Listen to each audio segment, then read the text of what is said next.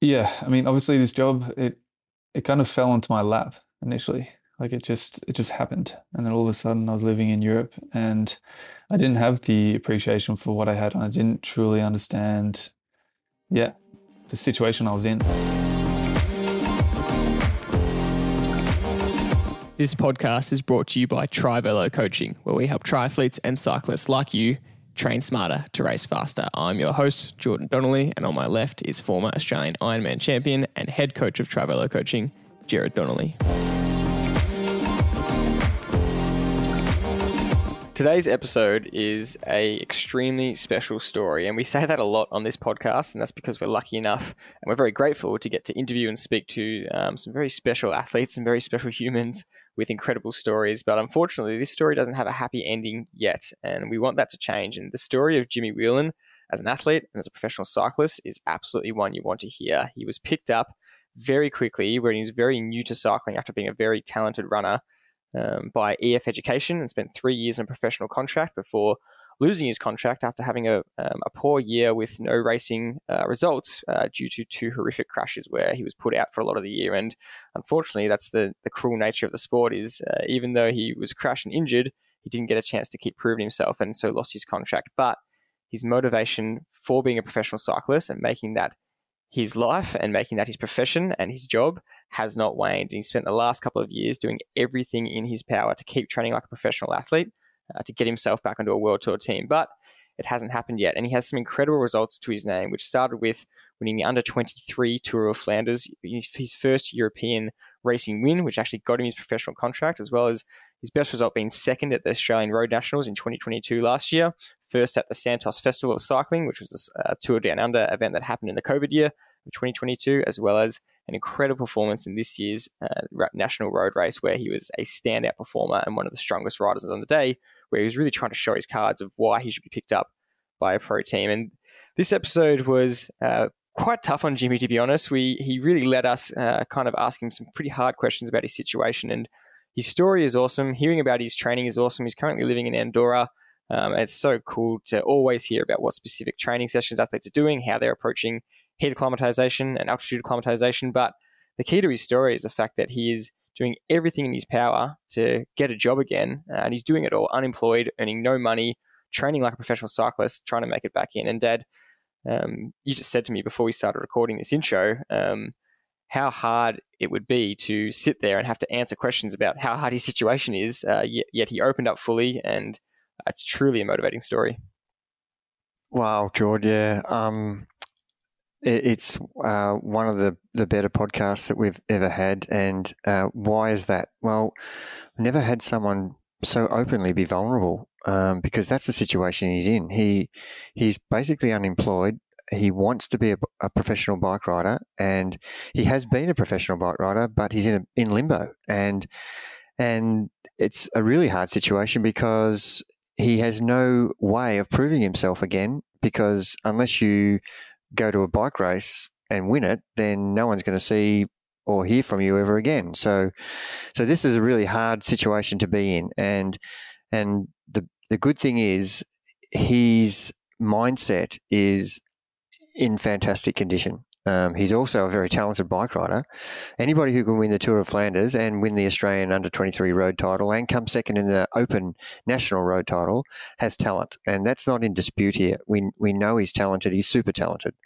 Um, what is the problem is that it's just circumstances have prevailed against him to to actually be able to do the thing he loves the most, which is ride his bike um, in a competitive situation. He loves riding his bike, full stop, but he loves also racing his bike. And this is a story of a guy, and we had a really great interview with Lockie Morton not long ago, um, ironically from the same EF Education team, and um, and they're two vastly different stories. Um, and and Jimmy wants to be a professional competitive racer um, and he, he knows the, the, why he's doing it and the and the reasons why he's sticking it out when he doesn't have a contract. He's still training his backside off to make sure that if an opportunity arises, he'll be ready and able to slot straight into any race that any sports director or world tour team um, has available to him. So it's a, an example of resilience. It's an example of um, vulnerability. It's an example of consistency. It's an example of persistence. He's showing all these characteristics that that I would love to have um, if I was, you know, going into the trenches, as they say, um, against the opposition. Um, he has these in spades, and he has the talent. So I'm hoping it's only a matter of time before um, things open up for him, and he ends up getting uh, the contract that he so so desperately wants, and so he can you know spend the next five ten years being the professional bike rider that he wants to be. And I now know he appreciates um, everything he had before. And as we've said many times, you know you only you only appreciate things once it's taken away from you, and and that could not be more obvious in this situation. And and he's not um, a sad sack uh, looking for sympathy. That's not what he's doing. He's just so determined to put himself out there to uh, to get an opportunity again to to do the thing that he loves. And I hope everybody enjoys this because it was one of the better podcasts that we've ever done. The similarities between um, him and Lockie Morton are, are, striking, even though there's kind of two different situations where Lockie was trying to get away from road cycling a little bit, and um, Jimmy's trying to get into road cycling, but their mindsets are so similar in that they're they're both trying to do what they love, uh, and absolutely love that about it. So it's hard to articulate um, exactly why this story is so motivating and so captivating. We'll just have to let you listen to the episode and really take in everything he's saying. It's another long one. Uh, but it's worth every second, and so and I'm sure once you hear it, you'll feel the same way about Jimmy, and you'll be just as big fans as we are, and uh, you'll be screaming his name to everyone uh, to, to back him and back another Australian cyclist to to get on the World Tour circuit. So, without further ado, here is the episode with Jimmy Whelan. Jimmy Whelan, thank you so much for jumping onto the podcast. Big welcome to you. Uh, the first question we like to ask is, what training session did you do today? Well, it's so it's 6 p.m. for you guys. It's 8 a.m. for for me. So the only session I've done is I've had a shower and I've gotten out of bed. Um, yeah, so I did know that. I was on autopilot. give us the, give us the session for the last 24 hours. yeah, I mean, yesterday I did five and a half hours. Uh, I'm in Andorra at the moment, so I did five and a half hours of uh, hilly high zone two climbing. Um, nothing crazy, but up here at the altitude, it's uh, five and a half hours at any zone is is challenging. So, yeah, five and a half hours yesterday. Uh, did the sauna in the afternoon, and then I have a rest day today. So just an easy two hours. What's the uh, elevation that you're living at? So I'm currently at 1998 meters, which is a bit dis- disappointing. I wish I was another two meters up the hill, but um, yeah, uh, I'm at more or less 2,000 meters, um, and yeah, it's a it's a good place to train. It's beautiful. I'm in the Pyrenees here. Uh. So we want to dive into your background and and how you've gotten here because your journey as a cyclist has been a little bit different. You came into cycling quite late and you had some rapid progression, but you were a runner before that, and we're really interested in that side of things because most runners uh, get on the bike and absolutely hate it and they're no good at it. So tell us a little bit about your uh, background as a runner first and how that developed into uh, you becoming a professional cyclist. Yeah, uh, as you said, I was a runner. Um, through my school years. So uh, it was kind of my identity throughout school. Uh, throughout primary school, I played uh, soccer and football and all, all, the other sports. And then throughout high school, I kind of did running more or less full time. Um, and yeah, I, my my favorite event was probably the fifteen hundred. Um, uh, the peak of my athletic career probably came at about the Zatopek under twenty three thousand meters, um, which I'm sure probably some of the listeners would know. Um, and yeah, I finished fourth in that event. Um, I think I ran eight sixteen for three k. Um, yeah, and uh, yeah, I was a runner still until the first year uni, and then I went across onto the bike um, following a, a, bit of an injury. And um, yeah, I thought it was the end of the world at the time that my running career was coming to an end, but it turned out it was uh, a bit of a blessing in disguise. So yeah, now I'm a full time cyclist. What was the injury that uh, that dragged you off the track and onto the bike? Yeah, so I 2015 New Year's um, up in Falls Creek. I basically uh, trained too much and didn't recover enough, and then went straight down to a track session down in Melbourne and um, tore a bit of my Achilles. Um, and it wasn't, uh, it definitely wasn't a career-ending uh, injury, Uh, but at the time, it was just really difficult to put days together. Um, and yeah, uh, I then went across onto the bike for some cross training, and then I actually really enjoyed riding. And I thought, well, uh, yeah, why not give it a go? Um, I was struggling with injuries before that too, so I was just really having a bad run with running, and and you know what running is like. It's savage. It's uh, I was getting all these small niggles, and I just couldn't put the training together to become the athlete I wanted to be. Um, yeah. Is is that a bit contrasting now? Because on the bike, you really can train a lot more than you can as a runner, and I'm being quite general generalizing here. But if you train like you do as a bike rider and you are a runner, the risk is so much greater of breaking down and actually not being able to maintain that consistency, which is, I think, what you love so much about the bike compared to. I mean, you still obviously would love to be able to run, I imagine, but is that is that something that you you would see straight away the difference between the two? Yeah, it's a huge difference in the training.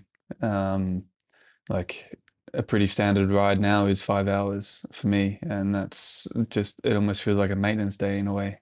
Um, so yeah, I, I, definitely do miss that about running. That uh, it was a lot more time efficient.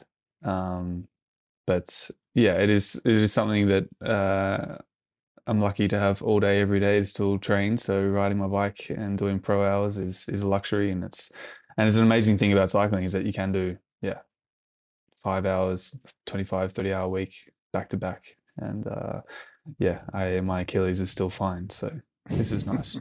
yeah. How long was that time frame between once you started riding as a bit of cross training to the point where you were basically riding full time and deciding to give cycling a big crack?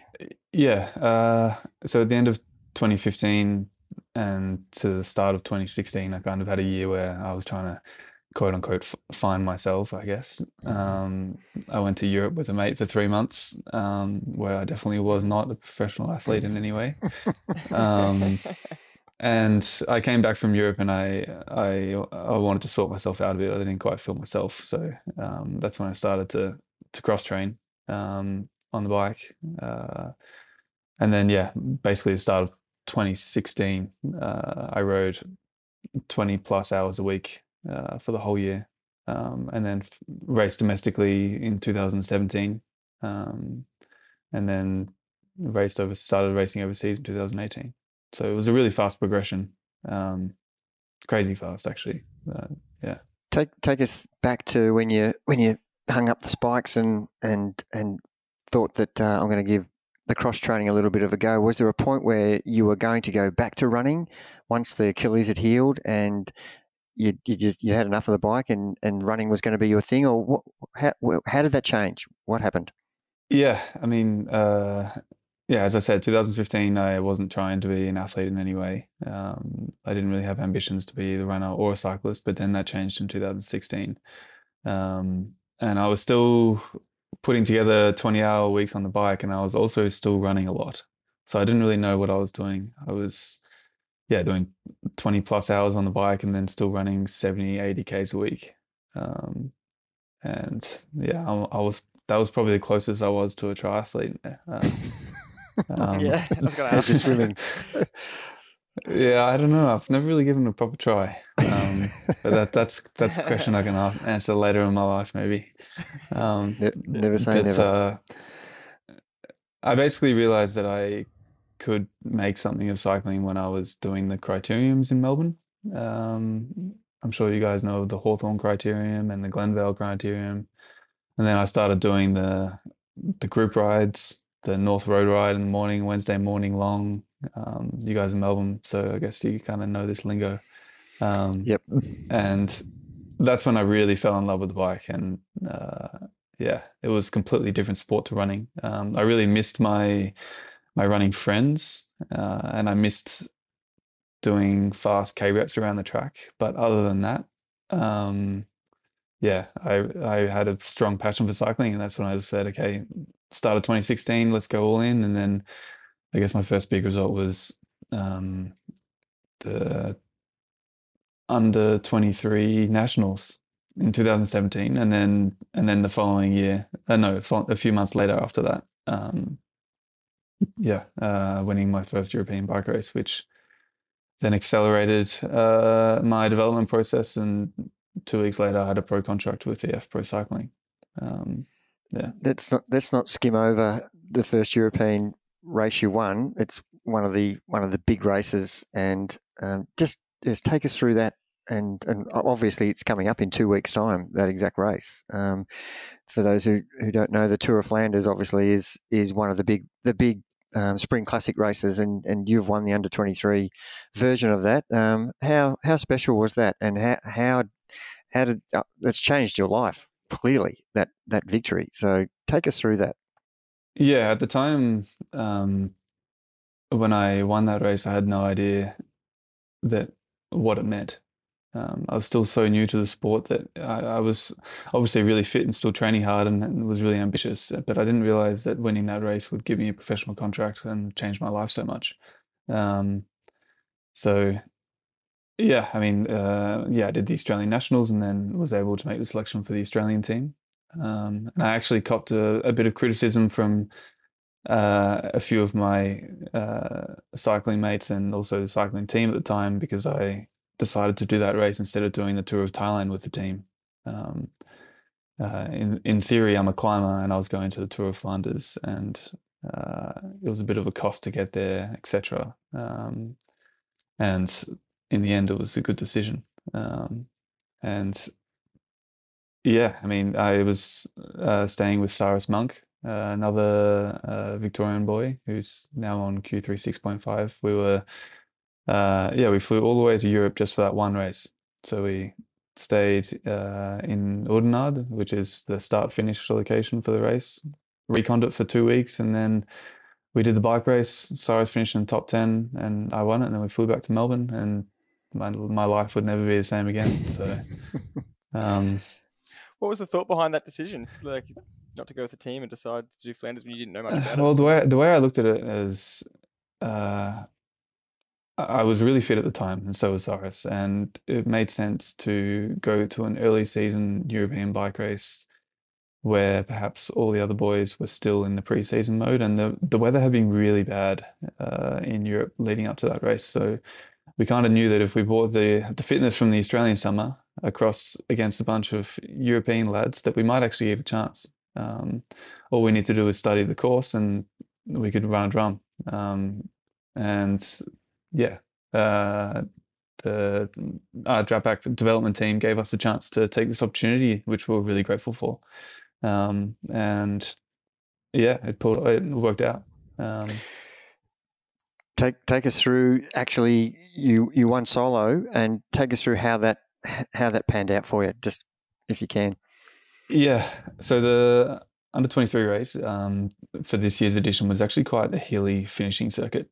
So uh, I knew that if I could get to the, the finishing circuit, which was about 45 kilometers, four laps of a circuit that had four climbs on it, um, more or less a minute and a half long. Um, and which actually suits me really well at the time. I trained uh, physiologically for these for this type of race, um, and yeah, I knew uh, with the nature of the under twenty three racing, it, there's no real team structure. That if I could get to that finishing circuit and I could attack solo, then that was my chance to try and win the bike race, and that's what happened. Um, there was maybe fifty guys coming into the circuit, and there was a lot of cat mousing, politics, all these things. Um, and yeah, I just attacked over the top of one of the bergs, and um, the only thing that went with me was the the camera motorbike. So um, yeah, yeah. Do you know which burger it was specifically for our Spring Classics enthusiasts? There was the Wolven, the, the Wolvenberg uh, over the top of that one. I can't even I, I can't actually remember the exact uh, the the other three climbs, but um, yeah, the the finish was in Oudenaarde. So you you would have done the Paterberg and the Koppenberg and the Kwaremont, I imagine. Yes. Yeah. Yeah. Yes. Yeah. Yep. Uh, so it's pretty cool. It was pretty surreal just as an Aussie to be on those climbs. Uh, yeah, in a bike race. Um, I mean, at the time, I if there was any person that didn't understand the significance of that race and that in that out of all those guys in that race was probably me. Um, yeah. That's awesome. That's such a cool part of the story. Yeah. One one thing about your um, your rapid rise into world tour cycling is how little time you had to um, figure out figure out yourself on the bike and figure out racecraft and figure out positioning and cornering and descending uh, and especially going to a race with such crazy cobbles. How did you find going to Europe and it's it's crazy riding uh, through that terrain with such little experience? You've basically been riding for a couple of years by then. Uh, how did you find that going over there and then suddenly thrown into some absolutely intense bunch riding in some you know, crazy terrain and courses? Yeah, I mean, as I said, my progression from runner to domestic cyclist was pretty quick, let alone from domestic cyclist to World Tour Pro. Um, I mean, if I if I actually look at it, uh, it's probably one of the fastest, if not the fastest progression. Um, like I one f- funny fact is uh, I turned uh, I got a pro contract before I ever grabbed a feed bag from the side of the road, which is just bizarre.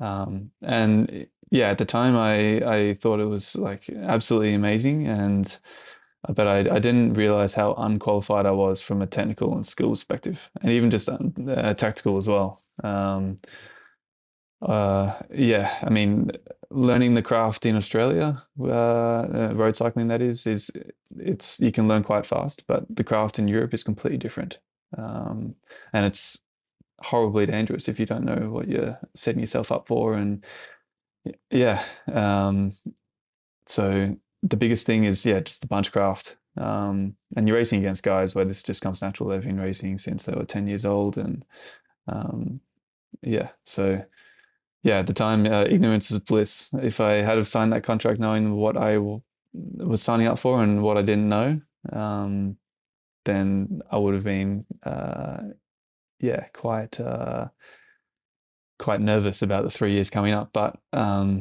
it was a bit of a sink or swim situation. I, I had my first pro year uh, at EF where I got over 60 race days in all different types of races, and I was really able to knuckle down and learn what this European bike racing thing was. And um, yeah, I can confidently say that I understand the sport now. Um, and but at, but at the time, I I certainly didn't. Um, yeah. Was uh, was there anybody who took you under their wing once you signed that contract and acted almost like a mentor? And them, Jonathan Vaughters is was the the head of uh, EF at that stage. Is that correct? Yeah, exactly. So he still is the uh, the big boss at EF. Um, he runs the show there, and and yeah, they put some resources into.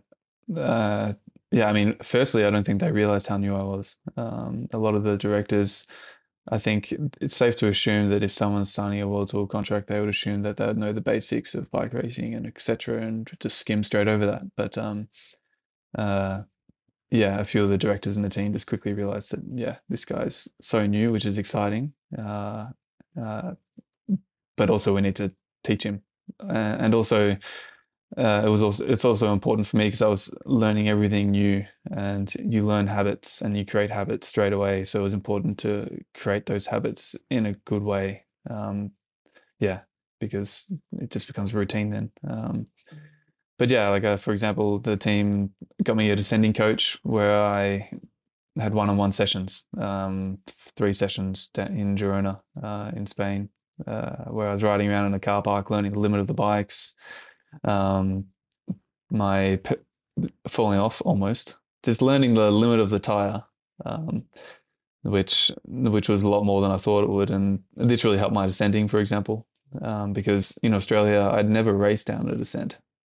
Um, it's quite quite rare in in the Australian situation to be racing down a 12 kilometer berg with 150 other riders. So, and if you don't know how to do it uh, in a situation like that, it's actually very dangerous.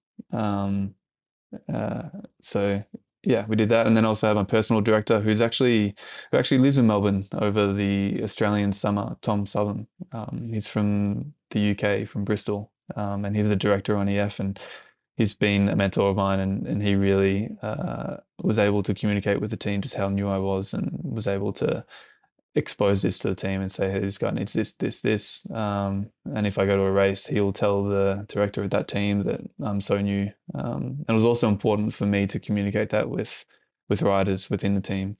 Um, but uh, yeah, I mean, the expectation was they realized this, but they also expected me to learn pretty quick too, um, which I was able to do. So, yeah. How did you feel that you went in those early days? Uh, did you feel like you, you came up to speed very quickly? And did the other riders in your team um, kind of respect your ability over your lack of race experience?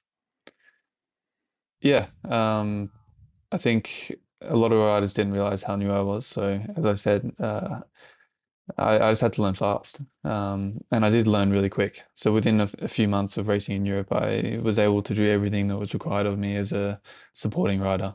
Um, so, the biggest shock was the UAE tour coming across from Australia and then riding in my first ever cross wind, cross wind race. Um, and there's no better ex- example of high bunch stress than the UAE tour because everyone is so close together. Um, and for me, this was the most difficult thing to relax and to just learn the craft. It was when you're coming into a sprint and you need to be when yeah you have 150 guys in a in a small four by four meter space. It's pretty crazy. Um, and just having handlebars bump against you at the time that was so foreign to me. But uh, I had seven days to for the first few days to yeah uh, be super uncomfortable, and then the next few days be more comfortable, and the last few days just have it be a natural thing. Um, so that was really good. Oh, I was going to say you're you're really th- seriously thrown in the deep end when you said sink or swing before. It was, it was the perfect analogy because you just suddenly thrown into these massive tours. You, you said you did 60 races across that first year. It must have been a whirlwind the first two years of you just learning, training, getting thrown into these situations. Uh, how do you see that period now? Is it is it was it just a whirlwind of you just just um, seeing how what you could do? Yeah, yeah. Looking back at it, um, it's pretty like I'm actually super impressed with how I managed it. At the time, I just kind of rode the wave.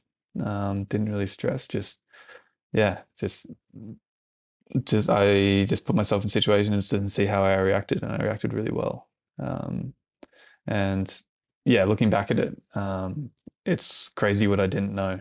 Um, but then all you need to do is just be put in a situation, observe the people around you, copy them, and then have that be your behavior. So, yeah, if you can learn from others and your attention to detail is high and you're able to uh, look at yourself critically and be aware of what you're doing, then you can learn pretty fast. Um, and that's with anything, that's bike riding or, yeah. At what point did you start to think, okay, I'm feeling a lot more comfortable. I've I've got some ability, and and clearly they selected you on ability because you know your performance in in that one race and your and your your power numbers. We might talk about that in a minute. Um, are you know at at elite level like the rest of the the, the pro peloton. So you deserve to be there. Um, at what but what point could you start to concentrate on? Can I now start to everything I've learnt in this such a short time, how can I start winning some bike races to prove myself to to the team that I'm in? At what point did that start to become foremost in your mind? Yeah, I mean, I mean the that idea was was not a goal in my first year pro. It was uh, to to be as resilient as possible, uh, to be as healthy as possible, and to make sure I could go to as, as many bike races as possible and do my job. Um, so my personal ambitions as an athlete were secondary, uh, and um, I still wanted to do well, obviously. Um, but just to do my job for another rider was an incredibly high task already. Um, and then I came into the second year, uh, and obviously COVID happened, unfortunately. Um, the team uh, decided for me not to do uh, the nationals. Um, and to prioritize the early season European racing, which was which was fine. Um, and yeah, uh, unfortunately, we, I didn't race until more or less August, and once uh, yeah, once the pandemic kind of opened up again and bike racing became a thing, um, yeah.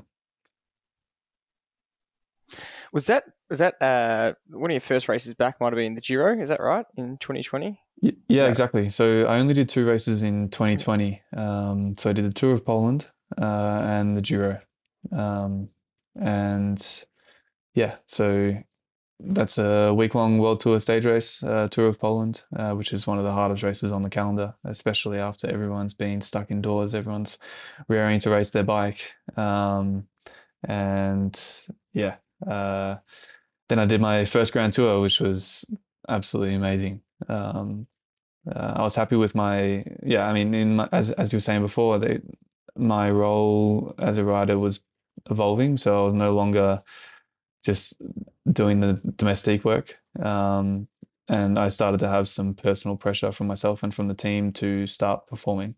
Um, and yeah, in Tour of Poland, I was looking after Neilson Powless for the GC, uh, and I had a few strong rides where I was in the in the break, uh, and yeah, I was happy with the form. Finished top twenty on GC, which doesn't seem like much, but um, personally, uh, I was really proud of that result. Um, and and it was just a reflection of me starting to piece together, obviously the technical skills and the racing craft that I had to put together in my first year, and then also the physiological demands of racing. So if you can put those two together, then you can start thinking about uh, yeah GC stuff.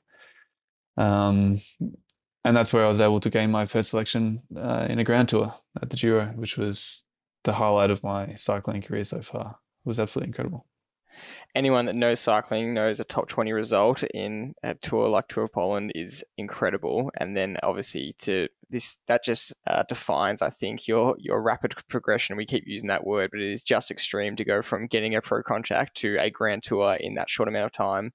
Talk us through the Giro, one that you just said, one of the best experiences or the best experience of your career, um, getting to ride a grand tour, trying to put everything together. How was it? Uh, yeah, it was a really hectic three weeks oh, three and a half weeks. Um, it was in October, which is obviously different to the normal time of year in May. Um, so it was quite cold. Um, and yeah, just given the the fact that yeah, COVID happened and there was no bike racing for half a year, uh, it was really intense racing. Um, and yeah, which doesn't matter if it was or if there was COVID or wasn't COVID, it was going to be intense racing regardless. But uh, the biggest question for me was to see if I could handle the fatigue and the load of back to back 300 TSS days, um, and just to see if my body would, uh, yeah, adapt to it, adapt to it, uh, or whether it would crumble and I'd get to Milan absolutely fizzed and wanting to take three months off the bike. But uh, my training would suggest that my resistance fatigue was super high. Um, so I was actually excited to see if I could stay healthy without crashing, all these things, stay relaxed, don't not get too stressed in the first week. That maybe a chance to chase a stage in the second or third week was quite viable. Um, and uh, yeah, I didn't quite have that opportunity. Um, and yeah, I still got through it our, our, main objective, well, my main objective was to help out Ruben Guerreiro, who won the KOM jersey. Um, so there was a few times during that race where Ruben might uh, miss the breakaway, and then uh, this would threaten him losing the the KOM jersey. So I'd have to chase chase the breakaway at the front, uh, and yeah, people weren't uh, too happy uh, when I would do that because the race was formed, and then we would open up the race again. Um, so yeah, uh, that was my yeah main achievement, um, and even just just getting to Milan, to be honest, um, was an achievement mm, itself. Just finishing, yeah. And then uh, and then yeah, a week after, I spent two weeks in a hotel in Australia. just yeah, yeah. crazy. Um, it is, and yeah, that would have been a proud a proud experience for you. To, I'm interested in in uh, what was the team's reaction at the end. You know, you were a contributor to getting the the the KOM jersey, and and and secondly, how how did you prepare for your body to absorb that load day after day after day? What's what specific things do you think contributed you for you to be able to to actually get through that as your first Grand Tour? Yeah, so uh, before the tour of Poland, which was closely followed by the Giro, I did two really big uh, altitude blocks in Andorra. So I did three weeks up at altitude and a week of rest down at sea level, and then another three and a half weeks at altitude, uh, more or less averaging 30 hours a week on the bike. Um, I think my biggest week was 36 hours on the bike. Um, and just accumulating that fatigue uh, where I do, yeah, big four day blocks, five, six hours, lots of climbing, uh, and essentially simulating the load of the Giro and seeing if my body could handle it. And I was at altitude. Um, and so I guess from a physiological perspective, this is what I was uh, doing to my body to make sure that I could uh, try and, yeah, uh, cope with doing my first Grand Tour, which I was able to do. In those in those sessions, were you you said uh, you're doing four days, and then when you were having some recovery, what was happening in those four days? Were they all similar? Um, just just trying to get out there and do four to six hours each day, or did you have some areas where you would maybe do a ten minute effort here, or or have a little crack for twenty minutes here or there? What take us through what that looked like? Yeah, so with my coach uh, Nathan Brown, uh, Nate Brown, um, he's an American and an in-house coach at EF Pro Cycling, and still is a, a coach at EF Pro Cycling he would do personalized programs for all his athletes. So uh, the training would look different between different athletes within the team. And, and for me, what worked really well was three or four day blocks where I would have structure in there, but the structure was always at the front of the blocks. And then I would have general endurance at the back end. So I'd make sure that I'm always fresh to do the work. So I'd have, for example, uh, high torque work, so low cadence stuff. Um, classic would just be six by eight minutes at 50 cadence, uh, 340 watts, for example. Um, and maybe in between the, and the rest in between those, I'll be doing high cadence. Um, and then also some, some zone three climbing, maybe sometimes zone four, getting close to threshold, but nothing really too hard. Um, it was actually, when I look back at it, it's actually quite easy training. And I think that's because the amount of load I was doing and then also the altitude. I find that uh, if I start doing the high, yeah, like the VO2 work and even into threshold, that it starts eating into my reserves and then I actually can't adapt and absorb the work at altitude. I end up getting too fatigued. Um, so yeah, I think that answers that. It's really, it really is awesome insight. It's the stuff we absolutely love finding out on this podcast. Um, and so I want to keep going with that. So there, that's an example of some of the hard days, and then those back end endurance days. Uh, how long are you going, and are you really specific with what zone you're in? So you're trying to stay, you know, below that first lactate threshold, staying in zone one and two. And is that is that really strict, or do you have a bit of free range just to see how you how you're feeling on those rides? Give us some example of the volume and intensity there. Yeah, yeah. So the big days that would kind of round off a four three day block. It would depend on how fatigued I am as to what I was doing. Um, he, my coach would put in a few, say for example, three times ten minutes at uh, 340 watts. So nothing crazy. Like my threshold at the time was around 380, 390. So more than manageable. Um, but given the context, uh, maybe I was quite tired and maybe I could do the session but I actually wanted to prioritize my next block and I'll just do endurance. So uh, a lot of time on the climbs, just 250 watts. Uh, I'll do cadence work down the climbs too, um, which is something that not many people talk about because here in Andorra, you can spend all day, every day just riding 20k an hour, 15k an hour, and then you freewheel the descents and you've actually done no work at race pace. Um, so you lose that uh, kind of zap and that kind of uh, yeah. I mean, you guys know what it's like when you when you're going 45k an hour. You, you need to be efficient and uh, with your form and your cadence. So yeah, obviously you don't get that riding to 15k an hour uh, up a berg. So yeah.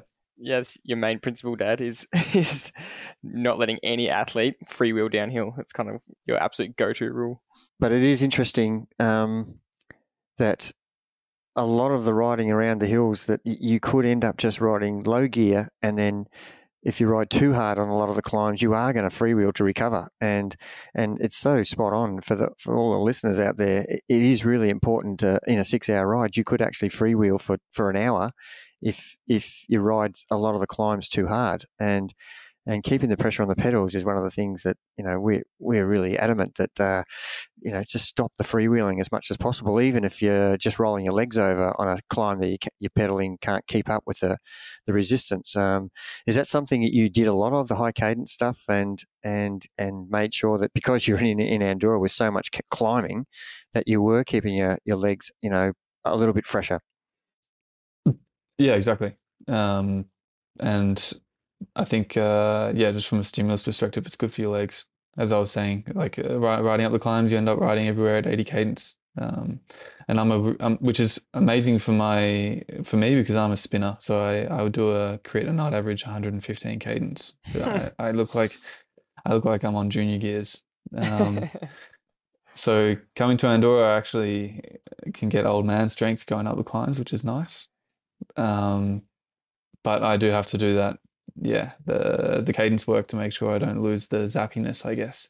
And I actually, the reason why I first tapped into this was I, when I first came up here in 2019, I rode with Rohan Dennis and he was talking about, I was just asking about his training and he's like, what do you do up here in Andorra that's different to what you do somewhere else? And then he mentioned this, that, uh, yeah, the climbs are amazing, but uh, they can also work against you. Um, obviously, bike racing is so fast, so use the downhills uh, as a stimulus too, um, which also means you have to respect the uphills and yeah, um, vice versa.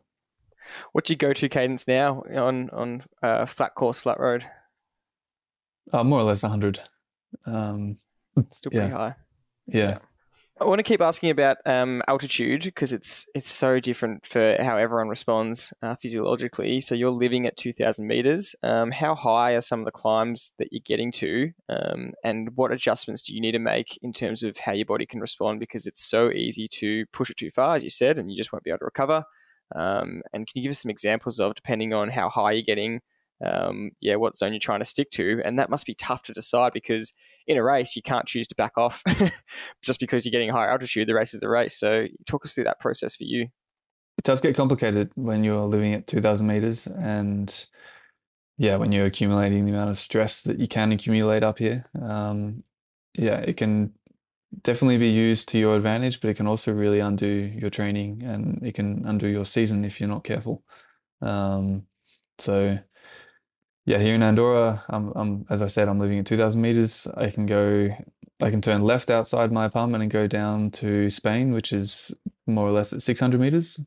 So I can do the live high, train low, um, which I'm sure many people are familiar with. Um, then I can go right and keep going up to 2,500 meters, um, which then takes me down into France.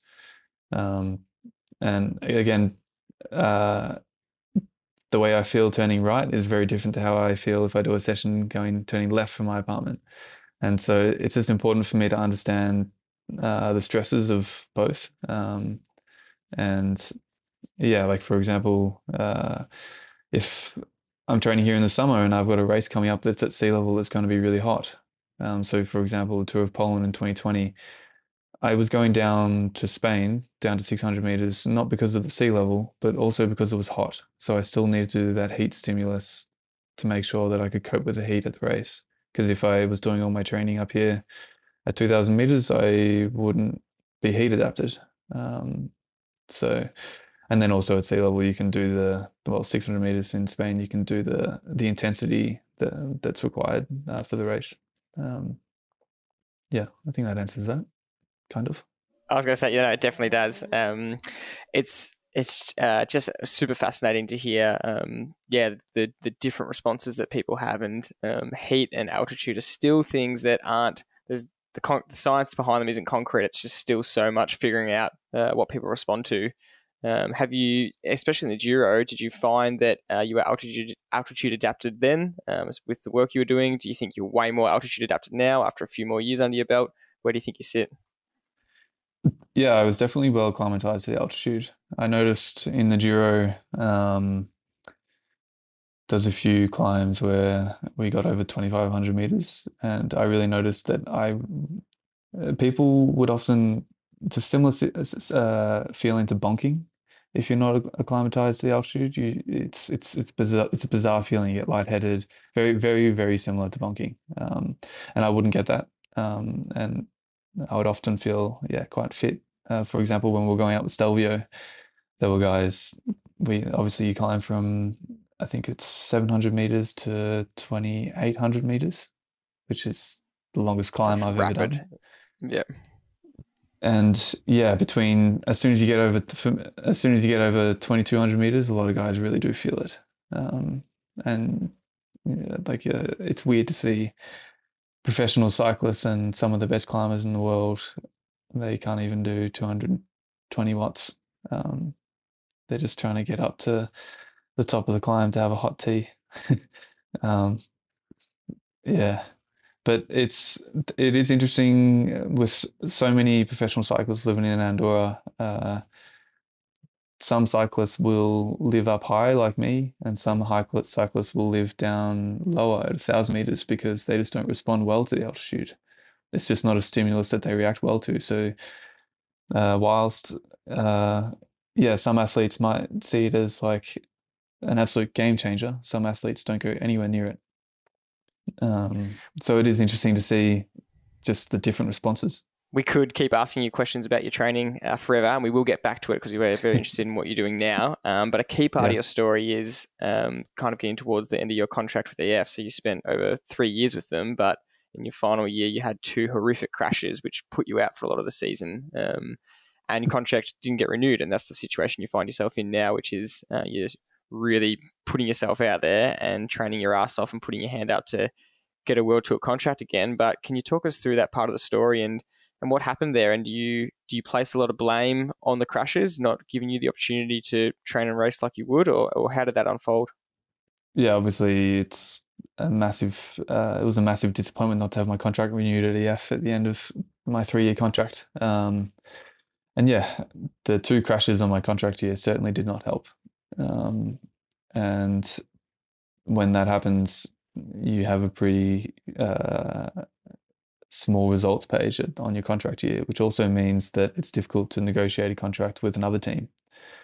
And then if other teams see that uh, Vaughters isn't uh, yeah isn't renewing my contract, then that's an auto auto filtering process for them. That they were like, well, okay, we'll just we'll just look at the the 20 other Johnnies that uh, are coming through instead. Um, so that's just the reality of professional sport. If if uh, for example, I, I was on a good contract at EF uh, and my winning the Tour of Flanders, maybe I've said this before on a podcast and in a video that maybe he had very high expectations of me. Um, and maybe I didn't reach, reach those expectations. And so as a result, uh, as a product, I didn't get he didn't get the money's worth out of me. Um, so as a result, he just moves on. So I understand this, um, and yeah, it's a savage industry to be a part of. Um, it's a hard job to get, a hard job to keep, and and as I'm learning now, it's even harder job to get back.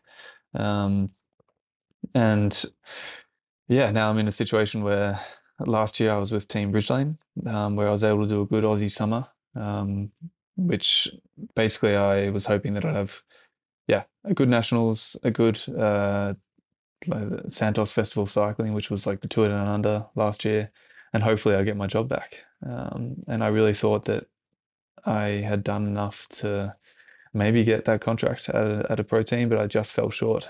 Um, and then I was in a similar situation again this year the Nationals, hoping to win the Aussie jersey and uh, resolve my employment issues, and didn't quite work out. And I'm still, I've come back to Europe. I'm training, and I'm just hoping that a spot opens up with teams I've spoken to. Um, yeah, so I think I've shown over the last year and a half that uh, I'm actually getting physically stronger. Um, and the opportunity to chase goals as an athlete in the world tour ranks is is still there. So I'm I'm still super passionate about chasing that, and yeah, I still got the support, and I've still got a bit of cash to to see it out for another few months, and uh, whether or not I'm a professional again uh, in the pro ranks, um, or maybe I'm coming back to Melbourne in a year, I'm not sure. but I know that I'm doing everything I can. Well, let's just let's just take us through that, and uh, there's a lot to dig into there. Um, so, if if you're at the moment living in Europe and in, in Andorra and training your ass off to to be ready for whatever may come your way in the next week, the next month, or the next six months, how mentally are you going about your daily routine? And this this is incredible to us to hear this story that that your motivation is that high that no matter what's going to happen next, you are determined and doing everything in your power to enable yourself to be selected and be ready to go. So how are you how are you managing your program based around you don't really know what race you're going to train for, but you just want to be as fit as you possibly can. Tell take us through this mindset. Yeah, it's it's from the outside in. I it's a really difficult situation um, mentally.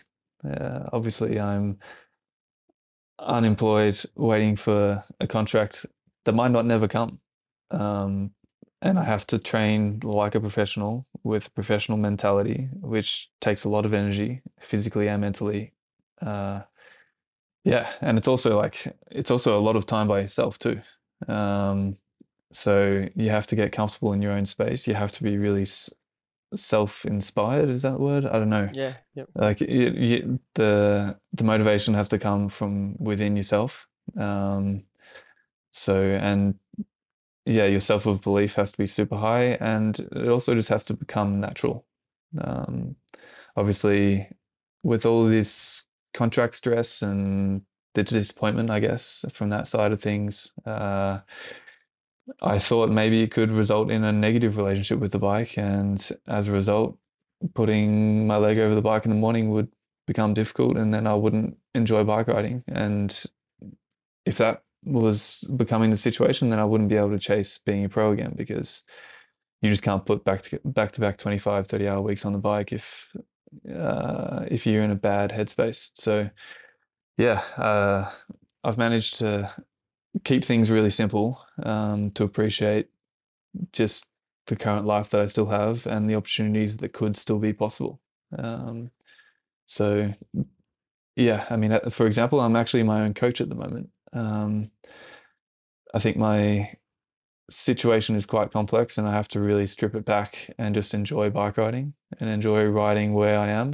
I mean, for example, a lot of people in Melbourne would have on their bucket list to come and ride in Andorra and come and ride in the Pyrenees and I'm just doing that day to day. So I have to like have that perspective on things that what I'm doing is is not normal and it's actually an absolute privilege. Even though i'm unemployed and without a contract it's still an absolute pleasure to ride my bike here um, and also to still be a, a professional athlete and not have to go to the office is something that is uh, yeah a privilege. Um, obviously i can't do it forever. Um, yeah uh, at times will change things but um, yeah, as I said, I was my own coach, so I keep things really simple. So I just, uh, if I, I've, I've stripped back a lot of the high intensity work and a lot of the structured work, and just riding to cool places. So I can ride to Font Romeu from here.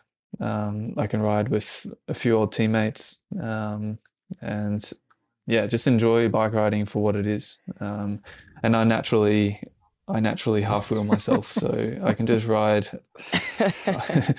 which is actually really important because it ends up it means that I'm not doing junk, and it means that I'm yeah. naturally just tapping into zone two work at altitude, which is yeah. yeah. the main stimulus anyway. Yeah. Um, yeah. But yeah, I mean, my situation is quite unique, and I think mm. I look at the the professional peloton and everyone that was in my situation in November last year without a contract there's not actually another rider that's doing what I'm doing. Um, everyone else has uh, moved on, I guess. Um, but I, I just look at the, and maybe that's a reflection of me coming in so late to the sport that I still have a lot of untapped motivation. Um, it would be a completely different story if I had been riding a bike since I was 12 and I wanted to do something different uh, to what I've been doing for the last 15 years. Um, but yeah, uh, to be honest, I've yeah, I've had to ask. I've had to, as as uh, Lachie Morton was saying in in the podcast that you guys did with him a few weeks ago. Uh, I really had to ask why I was doing this, um, because uh, there's a few hard questions that you have to ask. Is it is it like an identity thing? Am I doing this because uh, it's what uh, defines myself and it's kind of my thing? Like uh, I don't want to do anything else. Uh, and if it is an identity thing, that's not why you should be doing it. Um, and so I've answered that one. Um, are you doing it because you wanted to be a paid athlete? Again, if it, if that's your sole reason, then I think you couldn't put myself in the current situation and have that being the driving force. Uh, I really just enjoy, yeah, uh, being a professional cyclist and also being a professional athlete and then living where I am um, it really motivates me uh, to get up in the morning, and it's it, what it's what fuels the fire. So that's a great answer, and uh, I just love your attitude. And um, um, you know, I don't know what's going to happen in the future, but with an attitude like that and a mental toughness that you've got, you will prevail. You have you have determination, you have consistency on your side and and you you have obvious talent because they wouldn't have picked you up in the first place. So they're the things that are that are in in your pocket in in your side of the court that uh, that someone will um, hopefully see very soon. Um, but yeah, we really admire and uh, think it's unbelievable what you're doing, um, and and the way you're talking as if it's a you know it, it's not a given. You're so grateful for it, which is one of the things that we're all about in our podcast is being grateful for everything that we have the opportunity to do, and so it's a real refreshing um, thing to hear from from a person in your situation who could absolutely be bitter and twisted about the whole situation.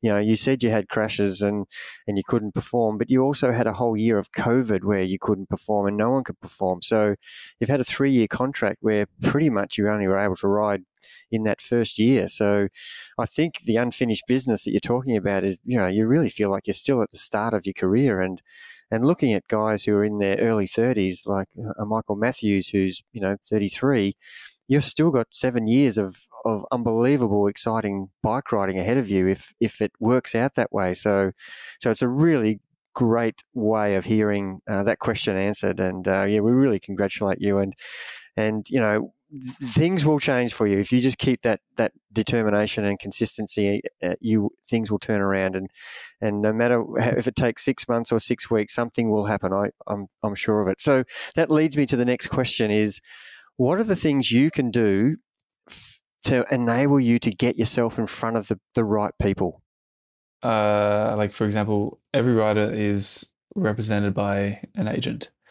So these agents are the middle person between the athlete and the managers for negotiating contracts. So these guys are uh, are really important uh, to provide contacts and to start conversations uh, with managers, uh, with directors, even with within with riders within World Tour teams. So yeah, uh, like one thing I've learned about the the professional cycling space is that uh, it's like this process of getting recruited is really uh, informal and uh, all you need to do is just reach out to people um, and start conversations. People people are aware of my situation and they and they if they are aware they understand the story and they respect my yeah uh, my commitment to the sport and they do give a chance to hear me out um, but it is a really difficult situation to resolve because it's obviously the season's well and truly underway, and to add a rider onto a roster uh, is logistically difficult, financially not part of their budget, um, and they would also have to give me a chance as opposed to giving a rider from their under 23 team a chance, which is their priority because that's the whole sponsorship model of the team. Um, so yeah, uh, as, as as I said, the, the communicating is key. So just giving updates to world tour managers and pro tour managers of my situation, of my training, talking to the coaches within the team. Um, so well, from the numbers perspective, I've spoken to about 16 teams who have all had conversations with me over the last year and a half. Um, and these are big teams, they're world tour teams, pro tour teams. Um, and my hopeful situation is that the conversations that I've kept ticking along eventually maybe a maybe they, uh, a lot of riders get sick or uh, yeah they start running a triple race program and they actually don't have enough riders to start and they do still have one or two spots available that they can open up um, so in in the, the UCI has rules on different ranked teams having a maximum amount of riders. So on a world tour you can have 30 riders. In the pro tour you can have 26 um, so the teams that don't have 26 or 30 riders it means that they can all technically give me a chance. Uh, and the teams that have been interested uh, and they said that they'll come back to me if a chance changes uh, and they still have the spot available, then that's my opportunity to get my job back. Um, if you crunch the numbers on it, it's unlikely, but crazier things have happened. Um, so, yeah. It's one of the things we say on the podcast all the time is is it's as cliche as it is anything can happen. And you watch you watch that many races throughout the year where just some of the most unlikely things happen. People that take chances get through. Uh, it's just awesome. So we're we're absolutely about that attitude. Um, does that mean mentally that uh, while you would hope that something happens as soon as possible um, something lucky like that are you preparing for the fact that you might have to wait till November when contract talks happen again for everyone um, is that your goal to try and stick it out until then? Yeah, it it becomes a really again difficult situation because uh, contracts more or less by the Tour de France are starting to get uh, dialed in. Um, yeah. And if I if I haven't been able to find a contract by then, as someone that hasn't been racing, I my chances of getting a contract gets less. Mm-hmm. Uh, I'm essentially out of the game for too long and that's that. Um, so that's my time frame, and and I'm okay with that, and there's mm-hmm. nothing I can do about that. Um, so my chance to get a contract is over the next three or four months, um, and the only thing I need to do is again communicate with the managers that have shown interest, um, and just stay fit. That's the only noise that I need to deal with. Everything else is uh, is irrelevant. So yeah. How how are you going to go uh, with keeping your race fitness going? Um, is there some local stuff uh, that you, in the meantime that you can keep uh, keep sort of uh, turning up to and and and uh, getting some of that race? You know that in case something does happen, that you will be ready to go, and also maybe someone sees that you've done a KOM that's you know like for example, the Zwift riders who come out of out of uh, Zwift and get a pro contact because they've done 7.5 watts per kilo that actually is real, um, and and no one can ignore it. Is there something like that that you can put yourself in front of people? And you just want to race a local race in Barcelona, right? Yeah, uh, I mean. There's still racing opportunity here in Catalonia, so uh, it's pretty similar to the National Road Series. Um, so in the National Road Series, uh, an individual can enter, for example, and it's it's the same here. So I actually did a race last weekend against 170 guys. There was 17 teams, um, and it was 110k race, uh, just uh, around near Barcelona and near a town called Sabadell. And yeah, there's there's actually development teams and world tour teams there. Um, so yeah, I beat some of their boys. I came third actually. Oh, third, sorry. Yep. yep. Um, I didn't. I didn't win it. I would have been a, yes. lot, a lot louder on social media if I had won it. I saw the photo on social media. Yeah. Yeah. On the podium. I was wearing a 2016 Cannondale dropback skin suit. Um, Unreal. And yeah, so there are racing opportunities that I can tap into every now and then because I also have to do that because I can't just do a three and a half month training block at altitude. Like you need to as an athlete you need to feed the the the competition. Like yeah like it's yeah i like to yeah to go fast and to get that adrenaline of racing that i kind of trained for. Um, so that's something that i can do in the meantime there's more or less one every fortnight so um, yeah and it only costs 12 euro, which is ridiculous for closed roads and everything. So yeah, yeah. um, That's brilliant. yeah.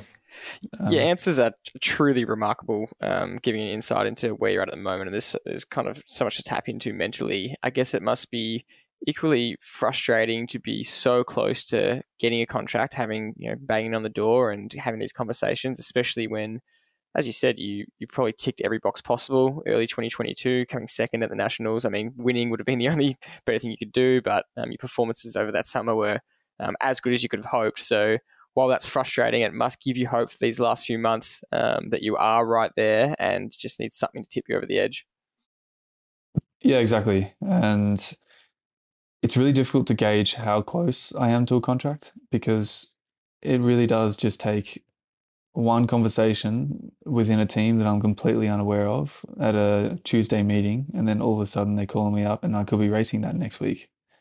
Um, and I'm on I'm on whereabouts, which is like the anti-doping program, um, and so I'm actually all they need to do is to give me a kit and a bike, and I'm ready to go. Um, so I've even paid for my international UCI license. I've got all the insurance ready to be paid.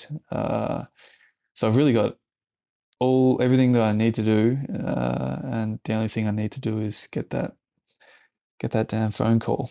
Um, yeah. Now, Simon Clarke was in a similar position um, uh, a year ago. Yeah. And have you had an opportunity to reach out to him and, and just have a discussion? Do you know him well? Yeah, I do. Um, I know him really well. Obviously, he's a former teammate, and he also lives here in Andorra. And now, obviously, we have another uh, similarity in being out of a job for a small period of time. Um, and yeah, after the nationals, and as I was traveling to Europe, I actually sent Simon a message just asking for him to like criticize my current situation, just to see if I'm doing the right things. Um, Simon is more than happy to provide some pretty blunt reviews, and uh, which is awesome. That's what you need. Um, like in my situation, everyone says like is positive, positively supporting me, uh, but no one's actually looking at me critically and saying you should actually be doing this. And Simon uh, provided an answer on things and gave me a bit of insight as to what I should do in a few months and then in a few months. Um, but it was more or less a pretty. Uh, he he said that my approach was the correct way of doing things, and it's just you, you just have to come to Europe, be ready, stay fit, uh, stay fit, uh, and I mean it's all very easy to say that. It's very complicated to do that.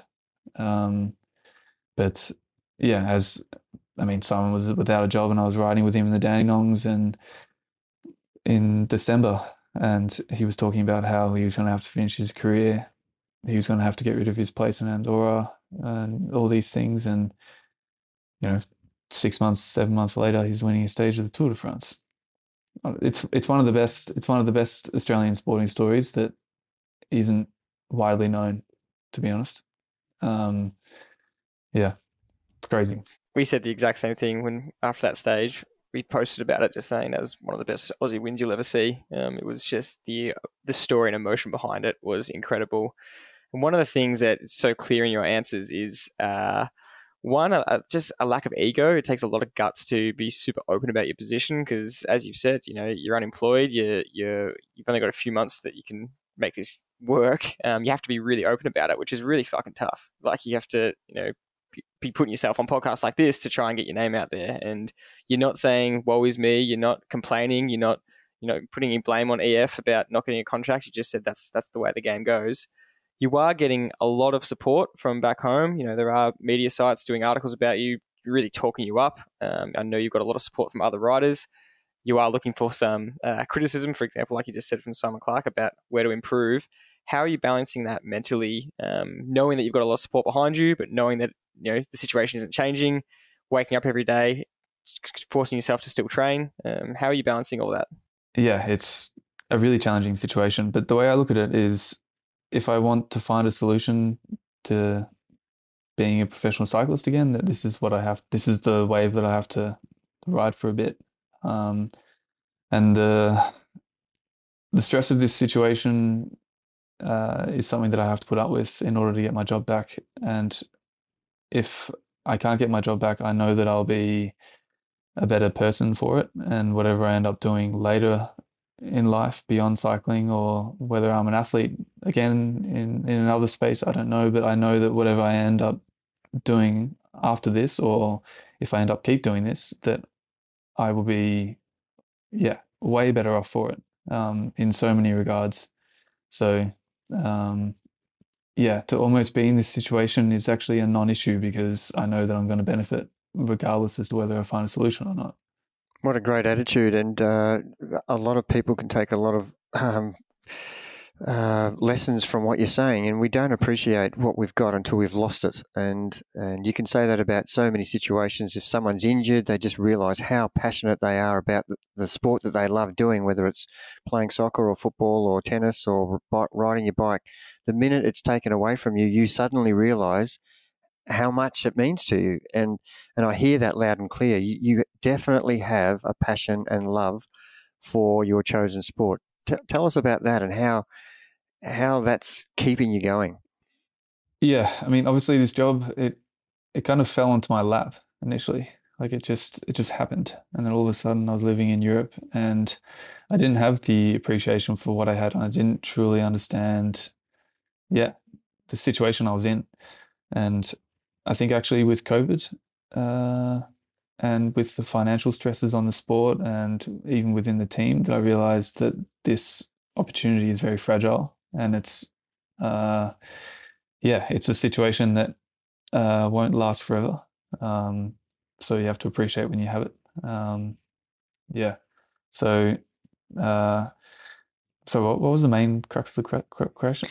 Yeah, it, it's really it's really how are you coping with the fact that you know it could be the end and and yet you're you're so appreciative of the opportunities you've already had and and the message to people is you know just understand how lucky you are for the position you're in because it can be taken away from you at any given time.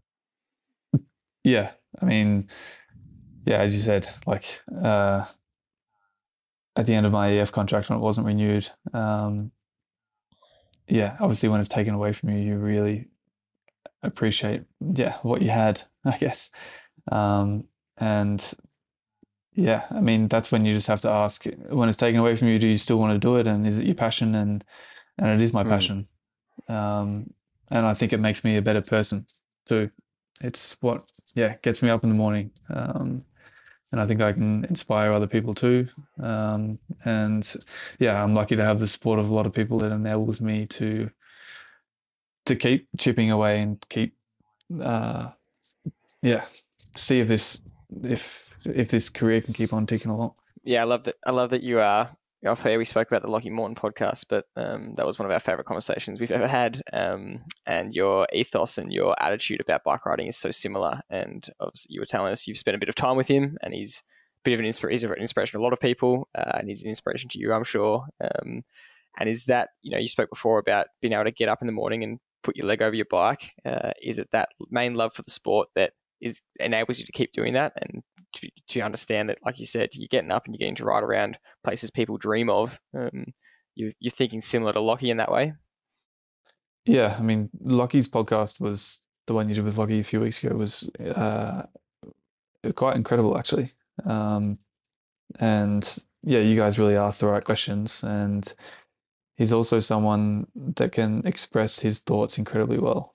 Um, yeah, I think there's something about being a bike rider that where you have so much time to yourself, uh, mm, and so you have true. so much so much time to think about your situation, to think about the possibilities, to think about what you could be doing differently, or like could I be doing something different with my life that will give as much satisfaction? Um, and that's where, like he was saying that, like he was reflecting a lot on. Uh, yeah, why he was a bike rider and uh, yeah, being up here in the mountains in Andorra training by myself and really having a lot of time to myself. A lot of people might think, oh, that's uh, like in this situation when you want to be around heaps of people and be busy and these things, but actually you need to keep it simple. Uh, and yeah, have that time to think about uh, yeah what you want to be doing with your life when you get to crossroads i can imagine that once you get your contract back the racing will be easy compared to what you've been doing in the last period and that will be an, amazing experience in itself i, I feel what, what are your thoughts about that i have definitely thought about the fact of yeah getting back on the start line. Um, yeah, it, it would be like uh, so satisfying. Um, my sense of appreciation and also my sense of like you know how some athletes have like the I don't know what it's called like the animal in them like the dog like the just that yeah, that grit yeah. that grit um yeah that white line fever. Like, almost. yeah, exactly. I think I would have it in buckets compared to what I had before. Um, and mm-hmm. that would be if I bring that across into some of the hardest bike racing in the world, then yeah. The resilience you're building, the resilience you're building in your your personality and your character will will be an unbelievable advantage come racing. That's basically what I'm trying to say. The racing will not be any harder than the, you know, the, the the roadblocks are being put in front of you right now you know, you're still analytically working your way around them, which is incredibly admirable. And then come racing, there'll be lots of challenges, but they won't be nearly as hard as what you're doing now. So I, I just really take my hat off to you, and, and we're super impressed with uh, with with your resilience and uh, the way you're going about it. And um, you know, I'm a firm believer that you will prevail. I said that earlier, but uh, you know, the more you tell us the the more I'm just desperate that uh, someone out there listening uh, can just you know take take uh, a little bit of a it's not even a risk you know get you on board and see what happens and uh, I just can't wait for that moment. Um, I couldn't agree with Dad's sentiments more, and I know that um, words of affirmation and and us pumping you up doesn't you know, mean mean much when you just want a contract. You know, everyone telling you how good a job you're doing, you just you just want a contract is the main thing, and we really grilled you about this situation at the moment. Um, which is is tough to talk about. And like I said, so gutsy of you to um, be sharing exactly what you're going through. So we want to talk about you as an actual rider and where you're at now. And the numbers that you're putting out now are unbelievable. Obviously, the best thing you could do is is race results, which you've tried to do in in every situation possible. The local races, nationals this year. Um, but let's talk about your actual ability as a rider right now and. Uh, physiologically, um, some of your power numbers that you were speaking about uh, on video last week. Can you take us through um, kind of some of the numbers you're hitting at the moment and what are you, are you, trying to improve them? Is that your goal? If, can you do you know twenty minute tests every every so often to try and show teams that you're um, improving those numbers, improving those power numbers? What's what's your goal around there? But so sorry, two part question. Start with kind of going through your current ability and power numbers, and then what you're trying to do with that. Yeah, I mean, uh, if you look at my power data uh, throughout the last yeah four years, um, my my raw power, so like the power PBs itself, haven't actually gone up too much uh, from when I was uh, as a domestic rider. But my, I mean, uh, this is quite common within uh, domestic riders versus world tour riders. Is that it's their resistance fatigue that is exceptional, and that's what really is the different di- differential between yeah, uh, for example, a Aussie amateur at a high level in the NRS versus a world tour rider.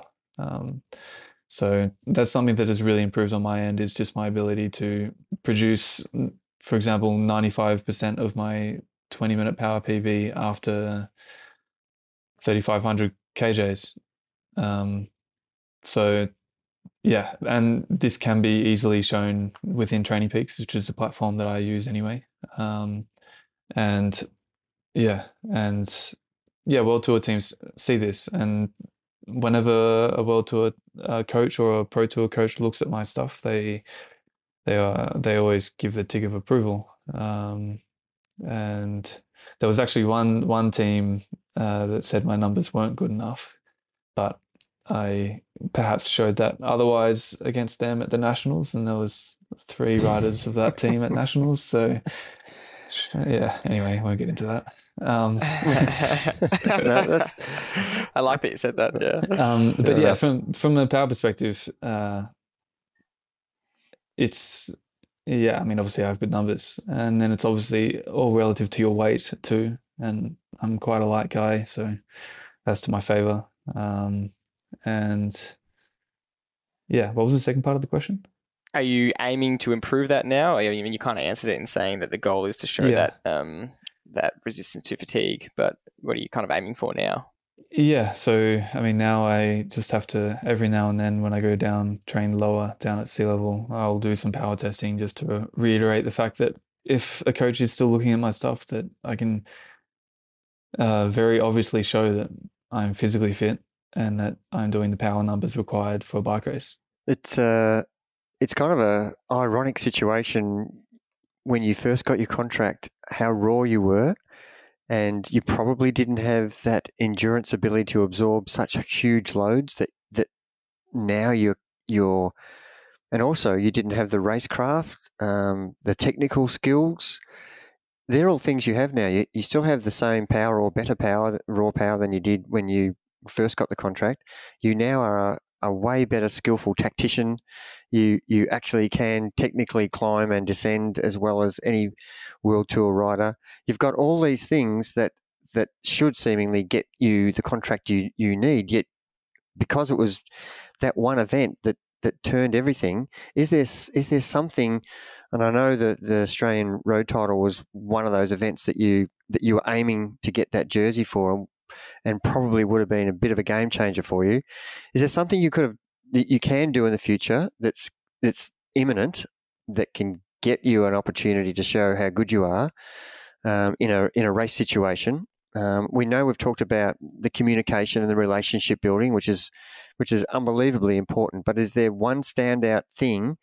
And I know it's no good talking backwards about what happened in January. Your performance was outstanding. You're at the front of the race. You were possibly the best rider and the fittest rider there, but didn't quite get the finish that you wanted. Is yeah, take us through all that thought process and how is there anything you can do on the track that can that put you in front of people again? Yeah, I've been thinking about this, and uh, it's it's difficult to to provide an answer to this. I mean, I mean, the only thing that I can do is like I don't have access to the big races because I'm not a contracted rider, um, and yeah, I can do all the power testing and all the numbers that reiterate the power that I've already done, which is not the question here.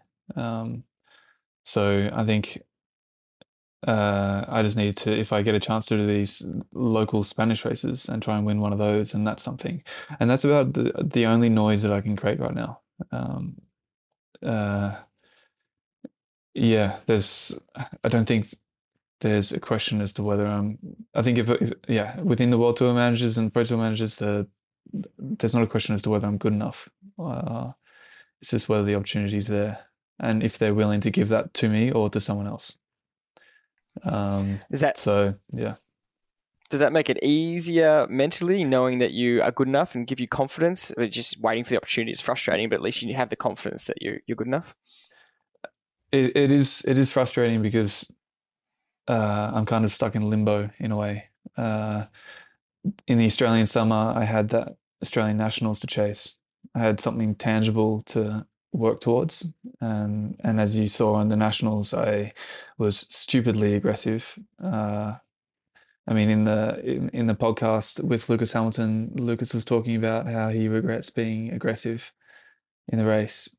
He must look at my rep bike race and think, Jimmy was so stupid that day tactically. But I just had to show show my legs that day, and I knew I had amazing legs, and I could have um, sat in that second group all day and then finished seventh, but no one would be talking about me because I was never relevant in the bike race. Um, anyway, that's a different uh, topic, but um, it is frustrating not to have, yeah, like a tangible race where I know that uh, you know there will be some pro teams at this race that I can do where I will beat their riders, and a manager will be watching. Um, so from it is yeah I am as I said stuck in limbo, but I just have to keep doing the controllables and then hoping that uh, yeah uh, a manager comes in contact again with with at the right time uh, and there is an opportunity there. Um, and I mean, if you crunch the numbers, it's unlikely. Um, but there's actually nothing else I can do. did want to ask one more question on, on the nationals. Dad and I were talking about it. Um, Yeah. and whether yeah, I mean, I know you've said you don't regret the way you raced, um, and you reiterated then that you want to sh- show yourself at the front. Um, but uh, in hindsight, if you you know you, you are very strong, would you have tried to back yourself in um, to think that if you had stayed in the um, second group in the main bunch and the race came back together, um, you could have given yourself better than a top seven finish um, against some of the strongest guys you know in the country in the world. Um, yeah, was there anything you would have done differently thinking from that perspective? Yeah, I mean, it's all hindsight, but uh, Yeah. I knew on that day, uh, like I was really fit, uh, um, and I'd done a lot of training, a lot of heat work, and I knew at that bike race that I could use a lot of bullets and still be at the front of the race for that final lap, and I could take all the chances during the race to be at the front of the race, and maybe that was one of the moves.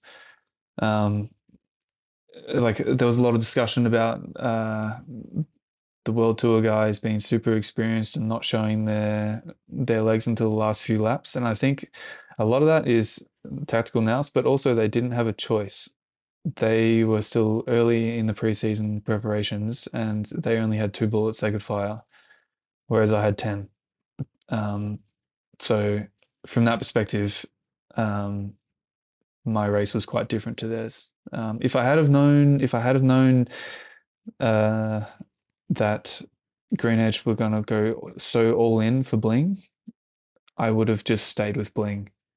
Um, I thought that they would maybe uh, put a few more riders up the road or into moves, as opposed to riding the front and bringing Bling to the front of the race.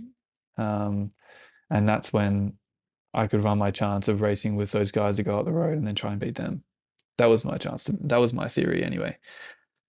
And it didn't pan out like that. Um, and it would have been nice to be in that front group of five, uh, four in the end, coming to the finish. Yeah. But uh, I just, Yeah.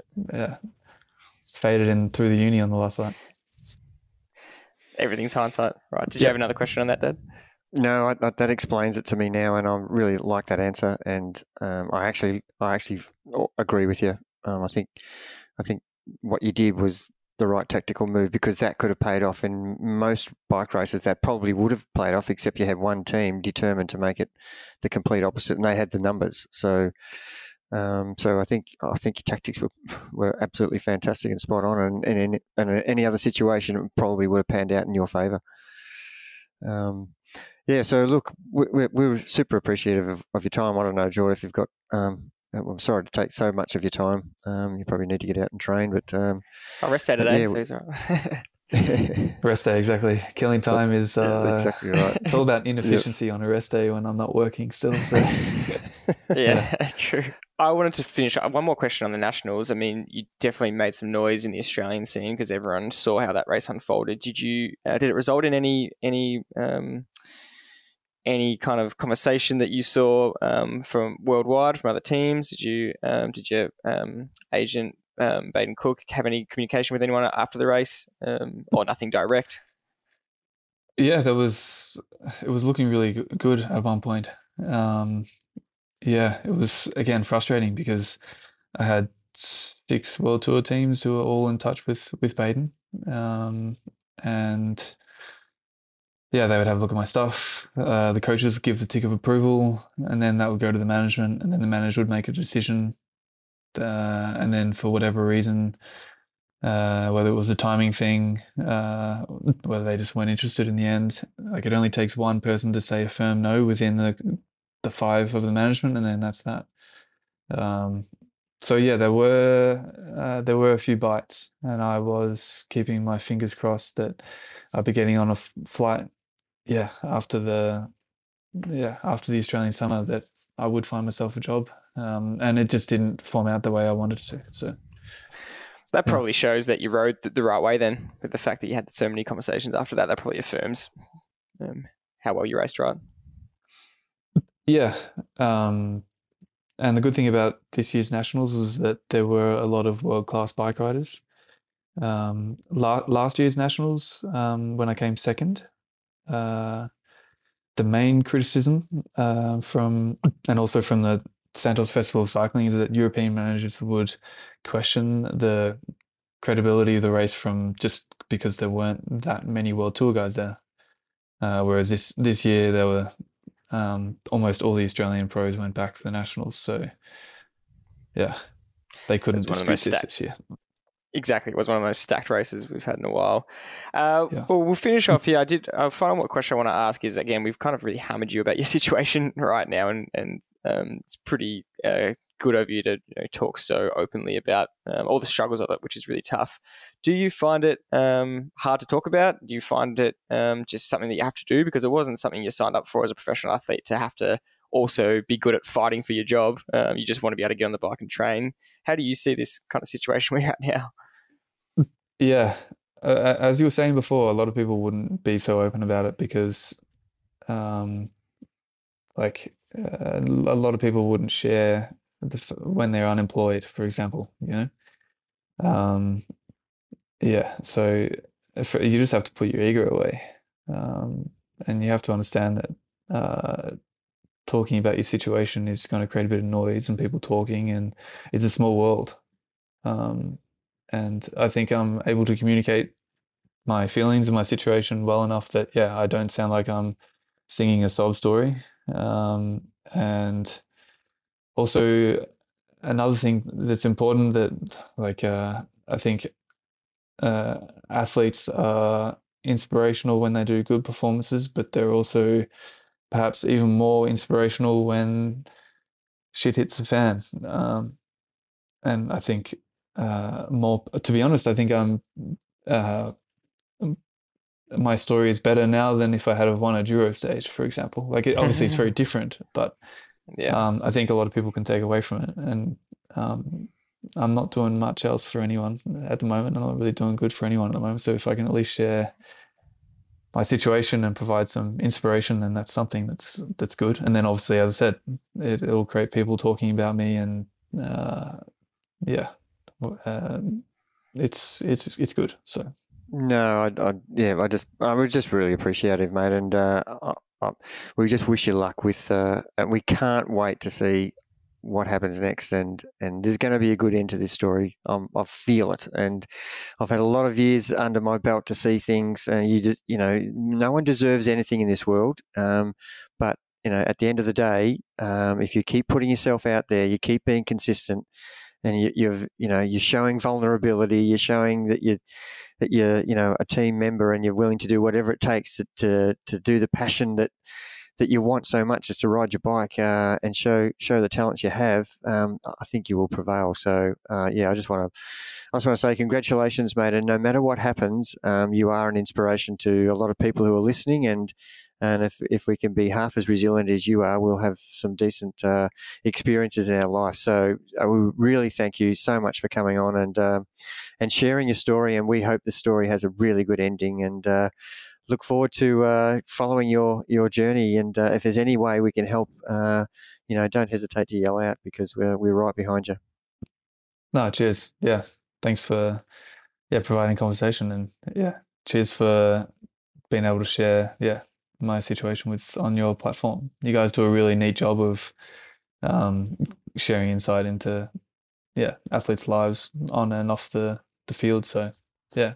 Cheers. Really appreciate it. And I, yeah, I'll re- reiterate what Dad said. Uh, and for the listeners, I know that everyone will love it. Um, love this podcast, love this episode specifically. Um, but I will say, you know, off air, um, you were really congruent and um, in saying that it's it's not about you having a sob story or anything. You didn't say these words, but this is what um, we gathered from you directly is that, yeah, you're not you're not trying to shout a sob story or anything. This, this is the real, realistic situation of where you're at um, we reached out to you and said, you know, we'd love to um, for you to tell your story. You're super open about it, um, and so you never know who's listening. But if there's anyone, anyone listening that uh, could help in any way, um, get this man a contract because uh, this story is pretty epic, and we really hope it has a good ending. So once again, Jimmy, thank you very much for joining us, and to everyone listening, we hope you enjoyed the episode. Thank you for listening to another one, and we'll see you on the next one.